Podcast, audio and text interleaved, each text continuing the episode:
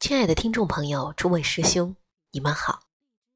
感谢大家收听这一期的南海禅音，我是主播丁丁糖。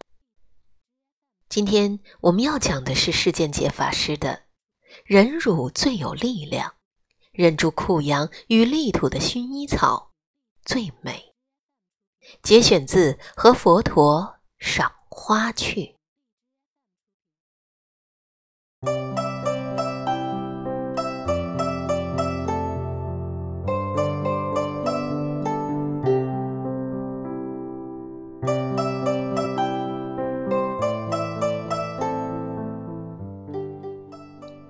从法国旅行回来，就对薰衣草有了一份特别的感情。是它紫色的串串花朵、芬芳的香气吸引了我吗？还是普罗旺斯满街各式各样的薰衣草成品，印象太深刻了呢？我想，应该都是吧。除了美丽的紫色花海，伴随着薰衣草田的酷阳与力土，更令人震撼。很难想象吧？薰衣草是长在干燥无比的土壤上，且盛开在酷暑之中。空旷的山顶毫无屏障，头顶炽热的阳光与脚下滚烫的土地置身其间，只觉得。片刻难耐。远方，天空蔚蓝，大地褐黄，天与地的交接处，一大片燕子浮动，如水中光波，树下月影，由紫色花海所溢满，流泻出来的香气，则弥漫了四野。这是那七月，我在梵度身边看到的。薰衣草田，到达塞农克修道院时，薰衣草已经采收。我们没有看到这世界最有名的薰衣草田，只见到那朴素无华、石灰岩板所建造的教堂石屋。徘徊在空廊中，仿佛看到修士们苦修的身影。听到他们前进的倡导，要过这样的生活需要很大的毅力吧？身为佛门僧侣的我，也不由得为他们肃然起敬。薰衣草长于库阳利土，与修士们甘于清贫的修道生活，同样透露了忍辱的意义。忍辱是菩萨修行的六度之一。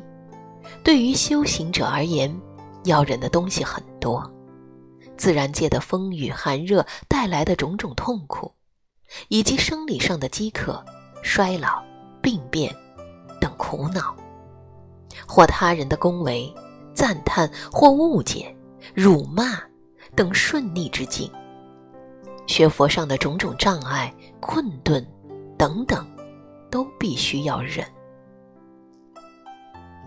四十二章经有段记载：沙门问佛：“何者多利？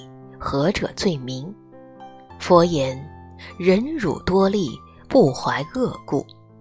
当我们观察万事万物依缘而起，本性空寂，便不能被外境所转。保持平等的心。”并从中观察烦恼生灭而逐渐灭除烦恼，自是最光明且有力量的。修行忍辱不仅是我慢的降服，也是定力的考验。要拗得过自己的习气，耐得下来，说来容易，做起来并不简单。要忍辱什么呢？什么该忍，如何忍，何时忍，都是学问。当忍过境界的淬炼后，佛法的意义将在彼端向你开启。离开塞农克修道院时，我买了几个修士们亲手做的香包，那里面的薰衣草香气芬芳隽永，持久不散，有着一种坚持与忍耐的味道。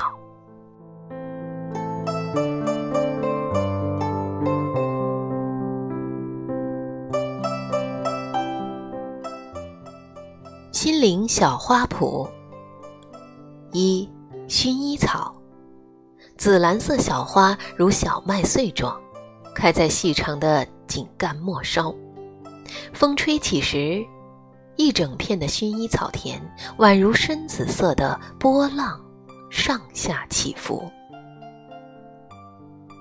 二，忍辱，大慈悲为誓，柔和忍辱一。诸法空为坐，处此为说法。摘自《法华经》。三，忍辱的智慧。修行忍辱，不仅是我慢的降服，也是定力的考验。要忍什么，什么该忍，如何忍，都是学问。